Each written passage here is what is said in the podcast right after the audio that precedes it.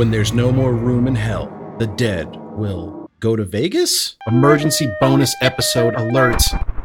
Welcome to the Blast Zone. It's Ian and John. We're talking Army of the Dead, Zack Snyder, brand new movie. Ian, how you doing? I'm doing great. I am I'm jazzed up and I'm ready to fight the zombies. Let's fight the zombies. Let's get them out of Vegas so we can get back to drinking on the streets and having a good time. What a mess they made. They ruined everything. We covered Justice League. We covered the Snyder cut of Justice League. We've mentioned we're going to be covering Sucker Punch. We thought, you know what? Fuck it. We're in the Zack Snyder business. Let's throw a bonus episode out there talking about this new movie everyone's talking about. Zack Snyder is our that's our wheelhouse. We are Zack Snyderites. I was a full-on Zack Snyder convert due to our adventures in the Justice League, and uh, I'm not sure where I am now after this. How did you feel about this movie? This movie started off pretty good. I enjoyed the first like 45 minutes of this movie quite a bit. I am a sucker for a putting the team together montage. Okay, yes. Also a sucker for a heist movie. So when they're planning all that out, I was all the way in. I was ready to go. Had my attention. This movie kind of falls apart though at the end. It's got a ton of plot holes, some really silly action that doesn't make sense, and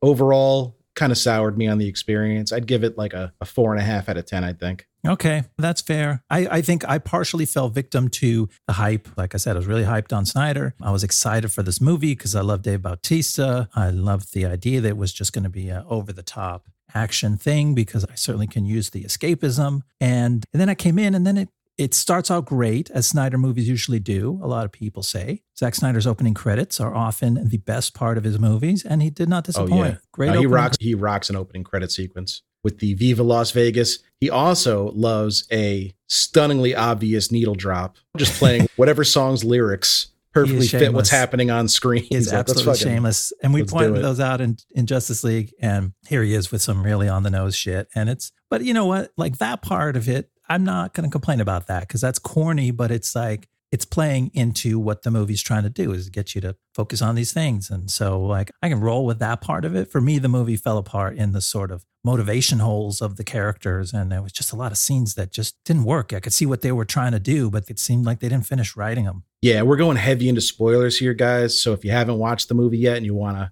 hit the pause button and check it out. Come back in seven hours or however long this movie is, and then we'll be here and you can listen to our takes. But we're not going to censor ourselves for uh, spoiler warnings. We're just going to go for it. Now. Not going to pull any punches. We'll start right away with the biggest spoiler: the UFOs. Anyone see the UFOs? Did a lot of people miss that? I missed it on the first watch. I saw something. I didn't know what it was, and then went to the internet when this was done, and people were calling them UFOs, and I was like, that makes sense. So we already know Zack is setting up a prequel for this movie. He's setting up an animated or an anime series for this movie in this universe. I'd say maybe he'll do a sequel, but who the fuck is going to be in the sequel? Because everyone's dead now. it's a whole start over with the casting. He went straight Rogue One on us, just killed everybody. Yeah. Except the daughter. And I wasn't feeling too great about her. But I don't think she's gonna she's gonna be able to carry a future franchise for us. I don't think her character had that much interesting going on. No knock on the actress, but they gave her this weird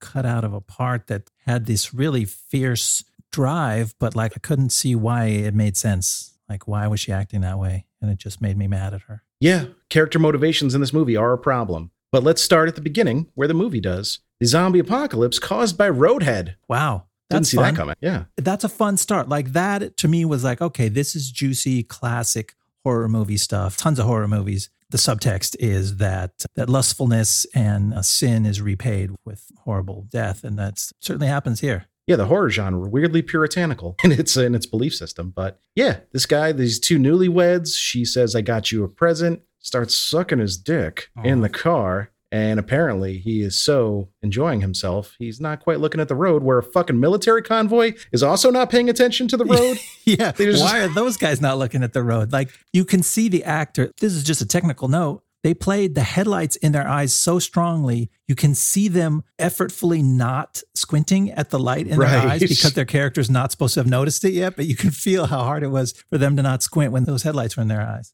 Do you drive, Ian? I do. I do too. And I presume you've driven with somebody else in the car at some point in your life. Sure, once or twice. And you talked to that person while you were driving. Yeah, it happens. Did you feel the need to turn and face them while talking, while driving? Or were you like, no, that's not a thing humans do. I'm going to look at the road. I'm driving a fucking several ton yes. death mobile. I have not ever led a high priority military convoy. But if I did, I don't think my driving habits would be more relaxed than when I'm going to Starbucks. Right. So Big car accident. The military guys are carrying a payload, which is compromised in the crash. This is a nice tense scene when they're on the phone with dispatch and they find out that the payload's been compromised and she like her tone completely changes and just like get the fuck away from there now, like run away fast, quick. Yeah. And why don't nice they listen scene. to her? That was great. They, like I, you love that when you have like a military person go from dead serious and in control to like, oh shit, get the fuck out of there. But I couldn't find the motivation for why these guys who were heading this con they knew they were in a high security like they knew they were carrying something really dangerous. Their whole conversation is about how nuts this thing must be that they're carrying. And then it cracks open and they're like oh, she wants us to move? I don't know. What if she was geeked up about. Like he literally acts totally disinterested at that point. I don't think their vehicle was disabled either. Did they they start running through the desert instead of getting back in their humvee and driving away. That's true. They kind of drove off into the bushes but like that's a but humvee it's a fucking humvee. Drive back out of there what did they collide with? Like a, a Chrysler from the 80s? There's no reason that thing should be completely disabled.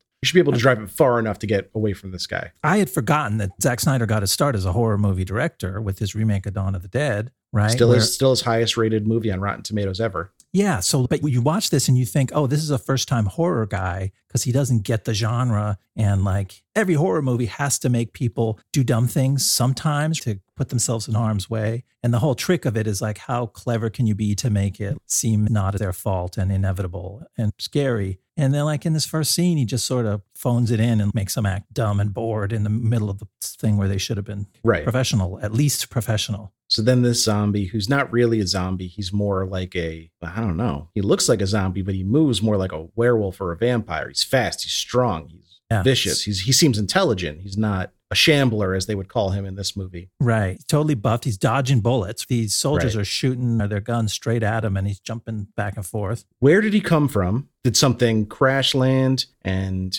he's an alien? Was he infected by something that crash landed? Where did he come from? Where did he go? Uh, no, I'm not doing that. But yeah, um, I you you noticed that yeah he has dog tags on. It looked like he. I mean, first of all, you do notice his crew cut right away. So he looks kind of military. He's wearing maybe what are some BDU pants, but he's shirtless. And it seems to, in one shot, he seems to be wearing dog tags and he's got these electrodes from like an EKG down his chest. So it looks like a patient who was a soldier. So that's, I mean, that fits with the theory. They're leaving Area 51. They have this thing we see these UFOs take off to sort of head in the same direction they're going. And it's a cool idea. There's some alien thing is the source of the zombie infection. Sure. Yeah. That's kind of, I think that's new territory. I can't recall that being the case in any movie I've seen. It's a nice twist on the genre. And I like fast zombies. The 28 days later, 28 weeks later movies did them to great effect. Yeah, for sure. So I'm not opposed at all. Um, just why would you try to keep this thing and or transport him once you realize what he is? If you're that scared of him, just kill him. You know? I know. And yeah.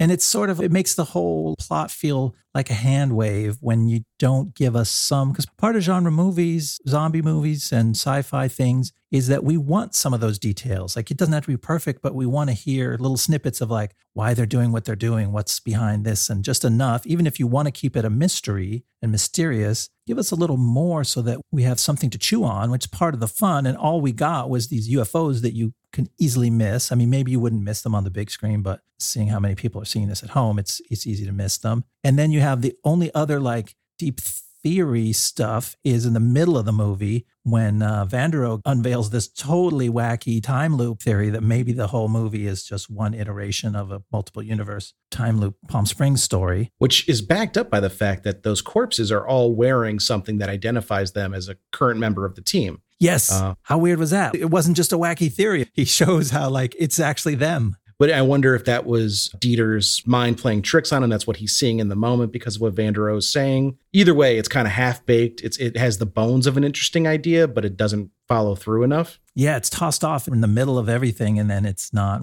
revisited. Yeah, and so this guy escapes, and then we just kind of see the fall of humanity. And well, Vegas basically gets overrun. I guess that's the next big city from where they were when this happened. He finds his way there, takes over, but the military, it seems like it's able to lock down Vegas and contain the infection. And it's interesting. This is another time where it's kind of a new take on a zombie movie where we've already kind of won. Yes. You know, we beat it. We've been able to contain the infection. We've got them in one spot that we're going to blow up in a couple days' time. So as long as nobody breaks in and does anything stupid, we've eliminated the zombie outbreak right? Like that's a kind of a cool idea for a movie though after the zombie apocalypse has been thwarted. It's a cool idea and you feel great about it at the end of the opening credits which shows you in this cool compressed vignette like all the regular citizens who distinguish themselves during the tough part of the battle. It's all compressed and it feels very powerful to see each of these people the ones who made it out, the ones who distinguished themselves. And then there's even one of them who you meet during the credit sequence and dies at the end of the credit sequence. And you feel bad because you feel like you've been through something with this woman and her daughter. Yeah, that was a rough scene. And it was so good and so powerful. And you're like, make the whole movie out of these credits and you would have an incredible movie. Right. And maybe that's what the prequel's going to be during that initial outbreak. But yeah, yeah, start there. Whose joke was that? Make the whole plane out of the black box. Right. I can't remember who said it. That's like someone needs to tell Zack Snyder to make a whole movie out of his opening credits. Yeah. Really cool scene and much brighter, more vibrant than we've been used to, specifically after the Snyder cut, having such like a muted color right. palette, seeing Vegas, and he's really shooting it without any kind of gray filter on, which is rare for him. And we get to see these bright, vibrant colors, all the actions happening in the daytime, more or less. Uh, really cool. Can't say enough good stuff about this opening credit sequence. He took some leaps like like you're saying visually and also thematically right? There's more i'm not going to say there's more humor there's more attempts at humor and a lighter tone in this than in most of Zack Snyder's work. Yeah. He nodded to the fact that the zombie genre is now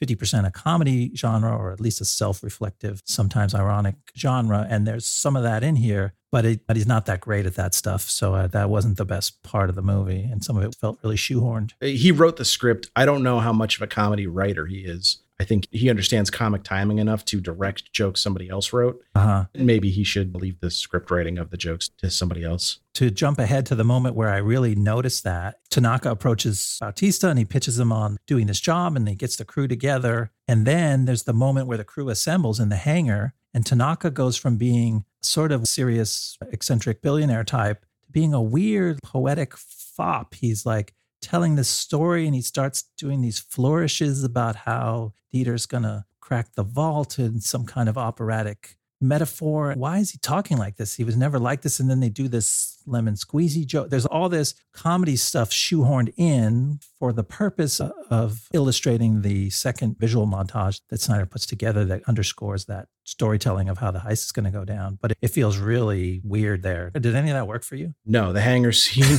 with Tanaka, the easy peasy lemon squeezy joke, that actually kind of landed for me. Mm-hmm. But the, I think the Dieter character works well as comedic relief and adds some levity to the surroundings. The weirdness was by having Tanaka play along with it and instead of reacting as if he were the straight man. Yeah. Yeah. I think you, you can have yeah, you can have Dieter be the weird guy, but then you need people to react to him as if he's the weird guy. Yeah, like why is Tanaka egging that guy on? It, it just got strange there. So speaking of putting the team together, Tig Notaro is in this movie, but she didn't film this movie with everyone else. She was CGI'd in after the fact, playing self-proclaimed helicopter guy, Marianne Peters. That's right. Did you find that noticeable? I think they did a pretty good job integrating her. They did a good job. I did not know on the first watch of this that she was that late replacement. And so, from the perspective of the look of it, I didn't notice it at all. I didn't see any CGI stuff. I did notice, and maybe this is the way the character was written before too, that her lines were really sort of stapled on in a lot of places in the movie. It feels like she's delivering answers to questions that no one asked yet. Like she just pops on screen and quips something and like, hey, nobody asked you. And it's like right. sort of over the top and wacky. And I'm like, oh, maybe that's exaggerated by this fact that she's a replacement. The times when I noticed something was off was there's a few times where you could see, like, say, Batista's character Scott is talking about Marianne, but his lips say, like, what's his deal? But his mm. mouth says like, "What's her deal?" And, okay, and you're like, "Oh, like I could see like the seams are showing a little bit there." But overall, it's very hard technically to insert somebody, especially into daytime scenes, like outdoor daytime scenes, and make the lighting look right. I read an interview with Zack Snyder talking about that, that that was the hardest part was yeah. you have to get the lighting conditions in a green screen studio exactly like they were when they filmed it outside. Yeah. And he filmed it with all natural light. He thought that would be his big, like, oh, I'm going back to basics. I'm going to film this in natural light. But then that made it 10 times harder to recreate in a green screen studio. So he had just a real tough time with it. But I think it was the right call morally to get Chris D'Elia the fuck out of this movie because he seems like a real piece of shit. Allegedly. And getting Tig Notaro in there, who's great. But yeah, some of her lines did feel like that old Patton Oswalt stand up bit where like he's doing punch up for animated movies and they just tell him like just write jokes the characters can say off screen. And like those yeah. those were the jokes they gave Tig Notaro. That was her. Yeah, she's all of a sudden shouting from the rooftop a joke into a scene that she's not in. I fell on my bottom into some butterscotch. Um, the, uh, speaking of Snyder as the cinematographer, right? He was his own DP on this movie, and the bright sunny look of it was nice, was refreshing from him. I actually found the bokeh distracting. I don't know if you know that term from filmmaking or from photography. That's when there's a very shallow depth of field. And so only the one character is in focus and the background okay. not only goes out of focus, but forms little swirly circles. You see it at night when there's sources of light, they turn into actual circles on the screen, little bubbles. But during the daytime, you can see it that just like things turn into these little loopy round things. And I just happened to run into a thing that said like he used this lens that he chose for this. Uh, yeah, it was a very old lens, right? He was able to. With some super vintage lens, and it's a lens with a super wide aperture, which is how you get super shallow depth of field and big crazy bokeh. But it's a thing where cinematography people geek out over it. And I think he went too far. Like the focus was actually distracting on my screen. Like he does these rack focuses where it'll jump from the character in the foreground being in focus to the character in the background, or a character will walk from out of focus into in focus. And that happens in movies all the time. But it was so noticeable because the out of focus parts were so weird looking.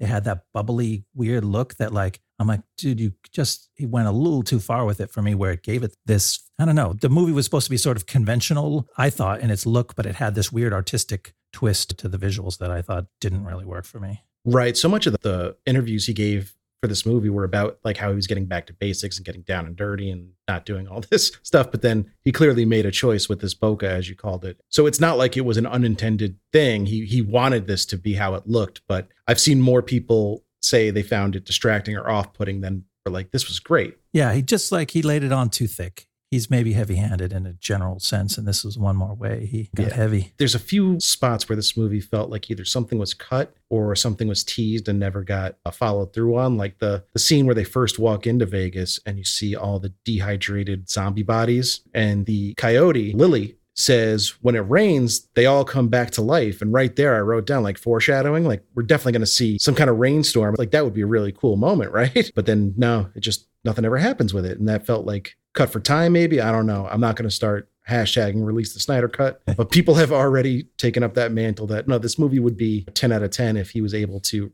like he's releasing it on Netflix. No one's going to tell him to cut stuff for time. No, I feel like we got to believe this is the real deal. Yeah, but that felt like a missed opportunity. Did you note that line as well? It, it, really seemed like they were setting up something. It was a cool line. It was a cool part of the mythology of these creatures. And yeah, it didn't come back. That whole section felt like there was a lot more that they just didn't have time to get into the nature of that sort of final showdown that supposedly happened at that place where the army and the hordes had their big battle. But that to me was like, that's okay. That's kind of gives that sort of rich background that the current story plays under. But uh, yeah, sure would have been fun to see a little sprinkle happen and see those things come to life. So while we're talking about the front gate scene, this is probably one of my biggest quibbles with the movie. We find out later on through a quote unquote twist that Garrett Dillahunt's character, who is Tanaka's chief of security, is really there to get the prize they're actually after, which is the head of an alpha. Tanaka does not care about the money at all. This was all a ruse to get the head of an alpha. They walk into Vegas, literally encounter two alphas immediately,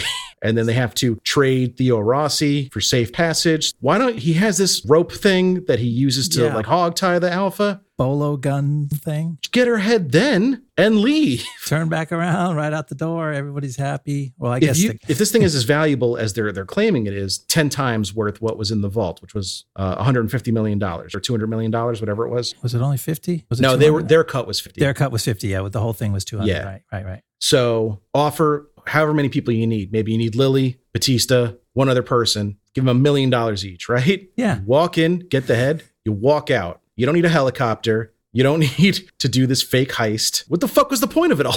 He maybe didn't know how easy it was. Like only Lily knew the trick of sacrificing an evil camp guard. Like he didn't probably know that was going to go down, but talk about not reading and reacting to the situation. You're like, yeah, uh, look, we'll pay you guys 50 million still but we can be done with this now. Hey guys, quick update, change of plans. I got to snag this girl. I'm going to go out, or you guys can still go get the money. I'm going to head back out with this head. Right. There's no need to double cross them later on. You got your head. You can get out of here. Right. But I guess they would have been under much, much more attack if they took the head there and to try to go get the money from the vault. But that's why you tell them, we'll pay you off. yeah, but he wouldn't care. It didn't make sense to me. I mean, you found the real plot hole there. Well, it's not the only one. Also, Batista is going to, or I should, say, I should call him by his character's names.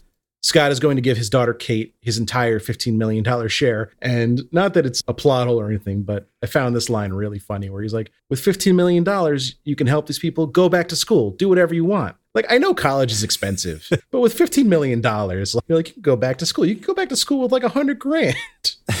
Their whole relationship was weird, and that didn't make it any better that he attempted that really weird, cheesy payoff that was supposed to be the way he would make amends. But then it turned out that the reason he needed to make amends was totally wrong because she was never mad at him for killing her mom. She understood stabbing that her mom, stabbing her mom in the head. He had a gun in his hand. He's like, no, she deserves better. She deserves Put better. It down, strangle her, strangle her, and stab her in the brain. like, I don't gently. Think... Do you notice he gently inserts the knife into her skull? Like you would think you'd have to kind of take a swing to pierce someone's skull with a knife, unless it's a very sharp knife. But he just kind of slides it in in a very loving way. That read a little corny to me. It was funny anyway. Fifteen yeah. million dollars, you could do whatever you want. Like you could open up an Applebee's franchise. It's like, no, you don't need $15 million for that. It's way more money than necessary. It was sort of a cheap attempt at giving him a, a noble justification for the money that wasn't just, I need cash to get out of this burger flipping job. Right. What do you think of the zombie tiger Valentine? I mean, fun. My little brain was milking it for all it's worth because I knew that, like, this is the fun stuff that the movie promised. Zombie Tiger. Right. Look at it. It's on screen right now. Soak it up. You're getting it. This is the stuff. But, like, I don't know. It was cool. It looked cool. Did it do anything for you?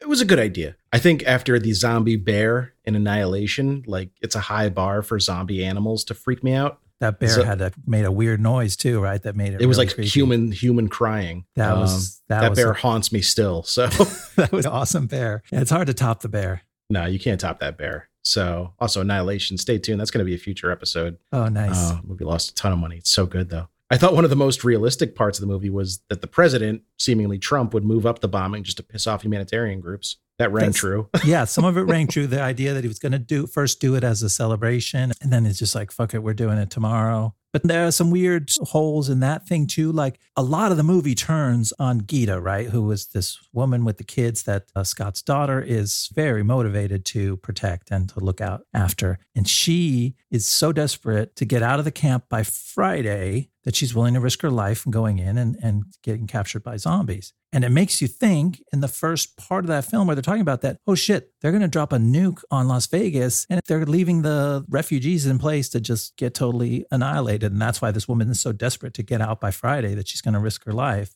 But that's not what happens? Like I think she wanted out of there. I anyway? think she needed money. She was going in there to find money because they needed money to help the kids after they got bust out. I think there was a hmm. line about that. Well, I mean, that makes more sense, but I'm pretty sure she says, I need $5,000 to get me out of here by Friday. Like she does this part about Friday. I'm like, what the hell? They're going to, I mean, that would be a lot more motivation if they're going to actually like abandon these detainees in a camp and let them go up with the, with the zombies. That would be like, holy shit. Now there's real stakes for everyone to fix things. But right. it wasn't quite that. It was just kind of a misleading or loosely written part that sort of left me confused. Yeah, the Geeta character arc was a swing and a miss in my opinion. They did not they didn't develop her enough in the early parts to make it work. They also didn't develop Kate enough, Scott's daughter. Like you're not attached enough to her to root for her when she runs away from the group to go look for Geeta because you're like this fucking thing is going off in five minutes and she's she sneaks off to go find her. Yeah. And, and kind like, of leads to everyone getting killed. Or at least Scott and Marianne die directly as a result of her actions there. She complicates the whole thing and it, it's supposedly a noble cause of I need to get this mom back to their kids, but she's lived through a zombie apocalypse. She is living in a time and place where she knows that life is cheap and that hard choices. She's seen a thousand of them made in front of her eyes. And the idea that she's willing to threatens to suicide basically in front of her dad or just go in hopelessly on her own and get killed by the zombies rather than accept the fact that this woman made a really difficult choice and, and lost her life the way so many hundreds of thousands probably did.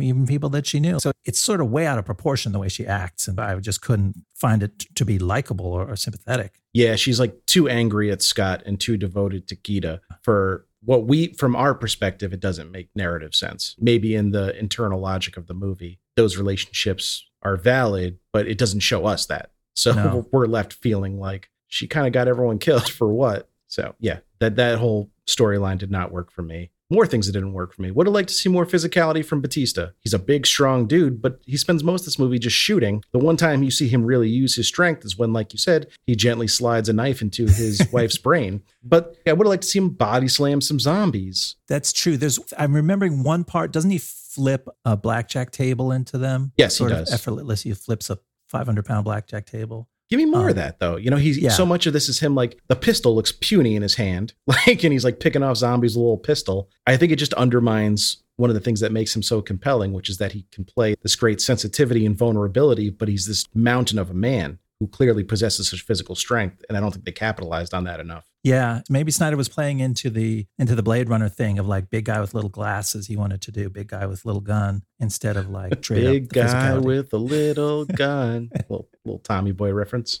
What did uh, you think about the heist part of the movie? Did that work for you? No. Okay. uh, no, it didn't. I'm a heist fan. I love a good heist. There were a few things that I couldn't really uh, reconcile. Like, why would Tanaka need a safe cracker to open his own safe? Good point. Oh man, he owns that safe. You're bringing too much logic to this. You can argue that maybe he doesn't have the combination or whatever anymore. Maybe it was lost, but at the very least, warn them about the booby traps that you clearly had installed. Right. You know? And, well, I guess he was actually trying to get them killed. Yeah, that's true. Now that we think of it, because he told them there were non lethal traps and they were clearly not non lethal traps Fair. in the hallway. So, this is another question of like, what world is this we're in? It's like fairly realistic current day America. And a Las Vegas casino has an Indiana Jones hallway where their money is kept. Like, what is this world? What are the rules? If it's, if it's reality? a vault in a casino, that means people are making multiple deliveries of money there every day. People thought Terry Benedict's security was too militarized in Ocean's Eleven, and now you got this guy with machine guns in his fucking vault. Blow darts and then machine guns and then the big smashy smashy. The big smashy smashy. Is this a fucking? Is this also a spinoff of a Saw movie like Spiral that just came out? Is Zack Snyder entering that franchise? and then he makes it through all the crazy, crude booby traps, and he cracks the safe by just putting his ear against it and turning the knobs. Like he doesn't even pull out any gear. He's the ultimate geek, and then he's just like, "The old ways are best." I guess is the point he's trying to make. The whole thing was floppy. So he finally gets the safe open, and then everything goes to hell. And he ends up tossing Vanderohe inside there to hide out keep him safe because they became buddies over the course of the movie. I enjoyed their relationship. That was kind of nice. That worked. I mean, they were both charming actors and they pulled that off. And actually, that misdirect worked on me where I forgot that he had been, because I was focused on Dieter's death, I forgot that he saves his buddy and locks him away for a surprise ending. Yeah, Omari Hardwick, very likable actor. He does good work in this. But if we want to talk about more things that bothered me, let's get sure. into Vanderohe and the ending of this movie. Yeah. So, Scott, Batista character gets bit by Zeus the Alpha, who yeah. had previously done hand to hand combat with Vanderohe. They had a big tussle. Scott turns into a zombie 15 minutes later. He's yeah, going not too long. Yeah. Full blown zombie, and Kate has to put a bullet in his head to save the world. Meanwhile, Vanderohe's locked in this vault. Las Vegas gets nuked. He managed to pull himself out, walk out of Vegas, find a car, steal the car, drive to Utah. Right. Charter a private plane, get on the plane. It's flying to Mexico. They're in Mexico. They're starting their descent. And he starts feeling like maybe he's turning into a zombie. This, what the fuck kind of timelines are these?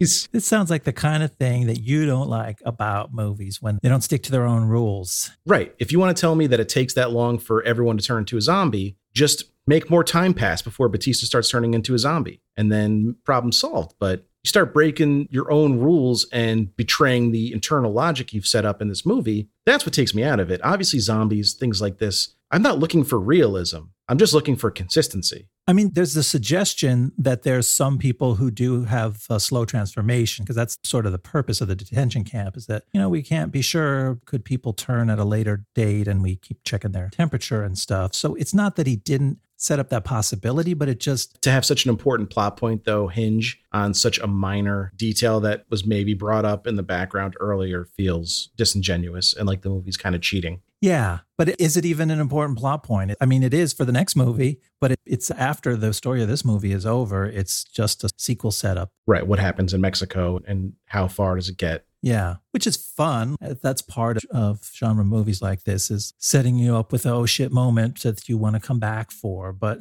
did you want to come back? Yeah, we just saw everybody die. They really milked it. Like the ending scenes with Scott and Kate and everyone dead in the chopper, they really milked the emotion there. And I just felt like Zack, you didn't earn this. Stop dragging it out so much. That's a good point. It, it did feel like the movie decided to take itself extremely seriously right at the end with no indication that's the route it was going beforehand. And it's draining and it's kind of a bummer. Like this movie was pitched as like fun time, horror action, but then it, it, turns into this family drama that has real stakes, at least as far as the movie's concerned, and then you kill everyone. And yeah. it ends up being just a real downer of a movie at that point. Yeah, downer because the guy that you really liked dies. And then I was like, like you're saying, Kate is sort of responsible. I was just like, at the end, I was like, Kate, look at you crying Everyone you love is dead. Was it worth it? Are you proud of yourself now with this whole chain of shit that you set off? Geeta doesn't make it out. Yeah. So we all for naught. It's kind of a nihilistic view, which is Snyder's MO, particularly in his Dawn of the Dead. But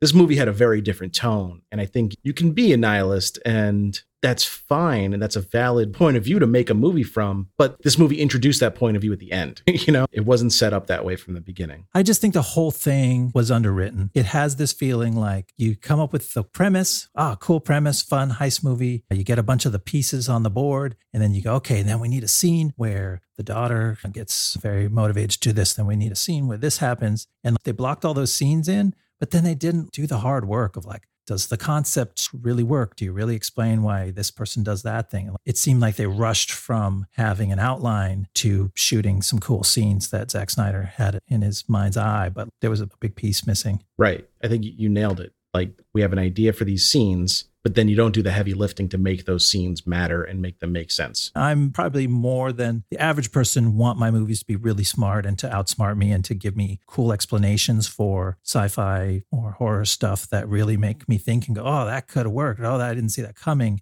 But shouldn't everyone deserve that from their movies and expect to be treated as deserving of smart things instead of just like, well, they're going to be fine with this guy's getting killed anyway. So just make it feel like he sort of deserved it or whatever it is. You kind of don't connect the dots and you just feels hollow. It made me think of the way you're saying that they didn't really explain much. Like, you don't have to spell it out. You don't have to hit us over the head with it, but leave some breadcrumbs, some stuff there for us to piece together on our own. And I think back to how The Mist kind of handled this similar ish subject matter with these monsters that seemingly appear out of nowhere. But the whole movie has these allusions to like the military up at Camp Arrowhead is doing these experiments. And there's been reports of strange stuff going on up there. And it doesn't spell it out for us, but it gives us enough information where if we wanted to look deeper at it, there's something there. Yeah. You can piece together a little bit of it, and it's not just a blue light in the background of a scene that might be a UFO or might be a camera lens trick.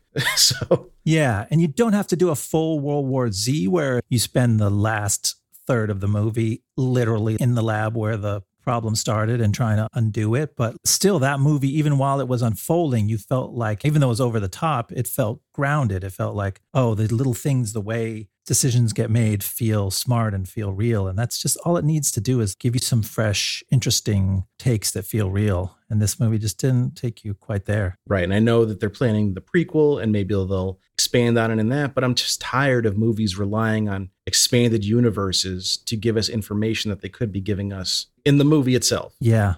Don't make me do fucking homework to figure yeah, out your movie don't expect our trust and interest until you've earned it. You got to earn it in the first one. That being said, this movie, critically, as far as Zack Snyder is concerned, I'd say is a success. It's his third highest rated movie on Rotten Tomatoes. Up yeah. until today, it was his second. It was at 72% for quite a while which was one point higher than the Snyder Cut, which is at 71%. And Dawn of the Dead is at 74%. That's his highest rated movie ever. So critics are liking this more than a lot of other Zack Snyder movies. And frankly, so do I. I think it succeeds, like I said, in a lot of ways. I know we ragged on it. It's easier to point out what I didn't like about a movie than it's yeah. like the zombie action was cool because it was a lot of times. And I told you I like putting the gang together montage. I like Dave Bautista as an actor quite a bit. I liked a lot of the cast quite a bit. Omari Hardwick was great but overall, movie didn't work for me. Well, we shall file it away and await the next Snyder movie on this podcast. Yeah. Like we said, this is a bonus episode, little bite sized tidbit for you guys. We're going to be back with a regular episode on Wednesday, as per usual. So thanks for joining us to check this out. And we'll be dropping more bonus episodes as stuff that feels appropriate for it comes up. Uh, yeah. if you have any suggestions for a bonus episode, hit us up on Twitter. You can email us at blastzonepod at gmail.com. Please remember, rate, review, subscribe to the pod. Keep it on your feed. Keep us in your lives. We value you. We love you. Thank you for joining us, spending time with us in the Blast Zone. The Blast Zone.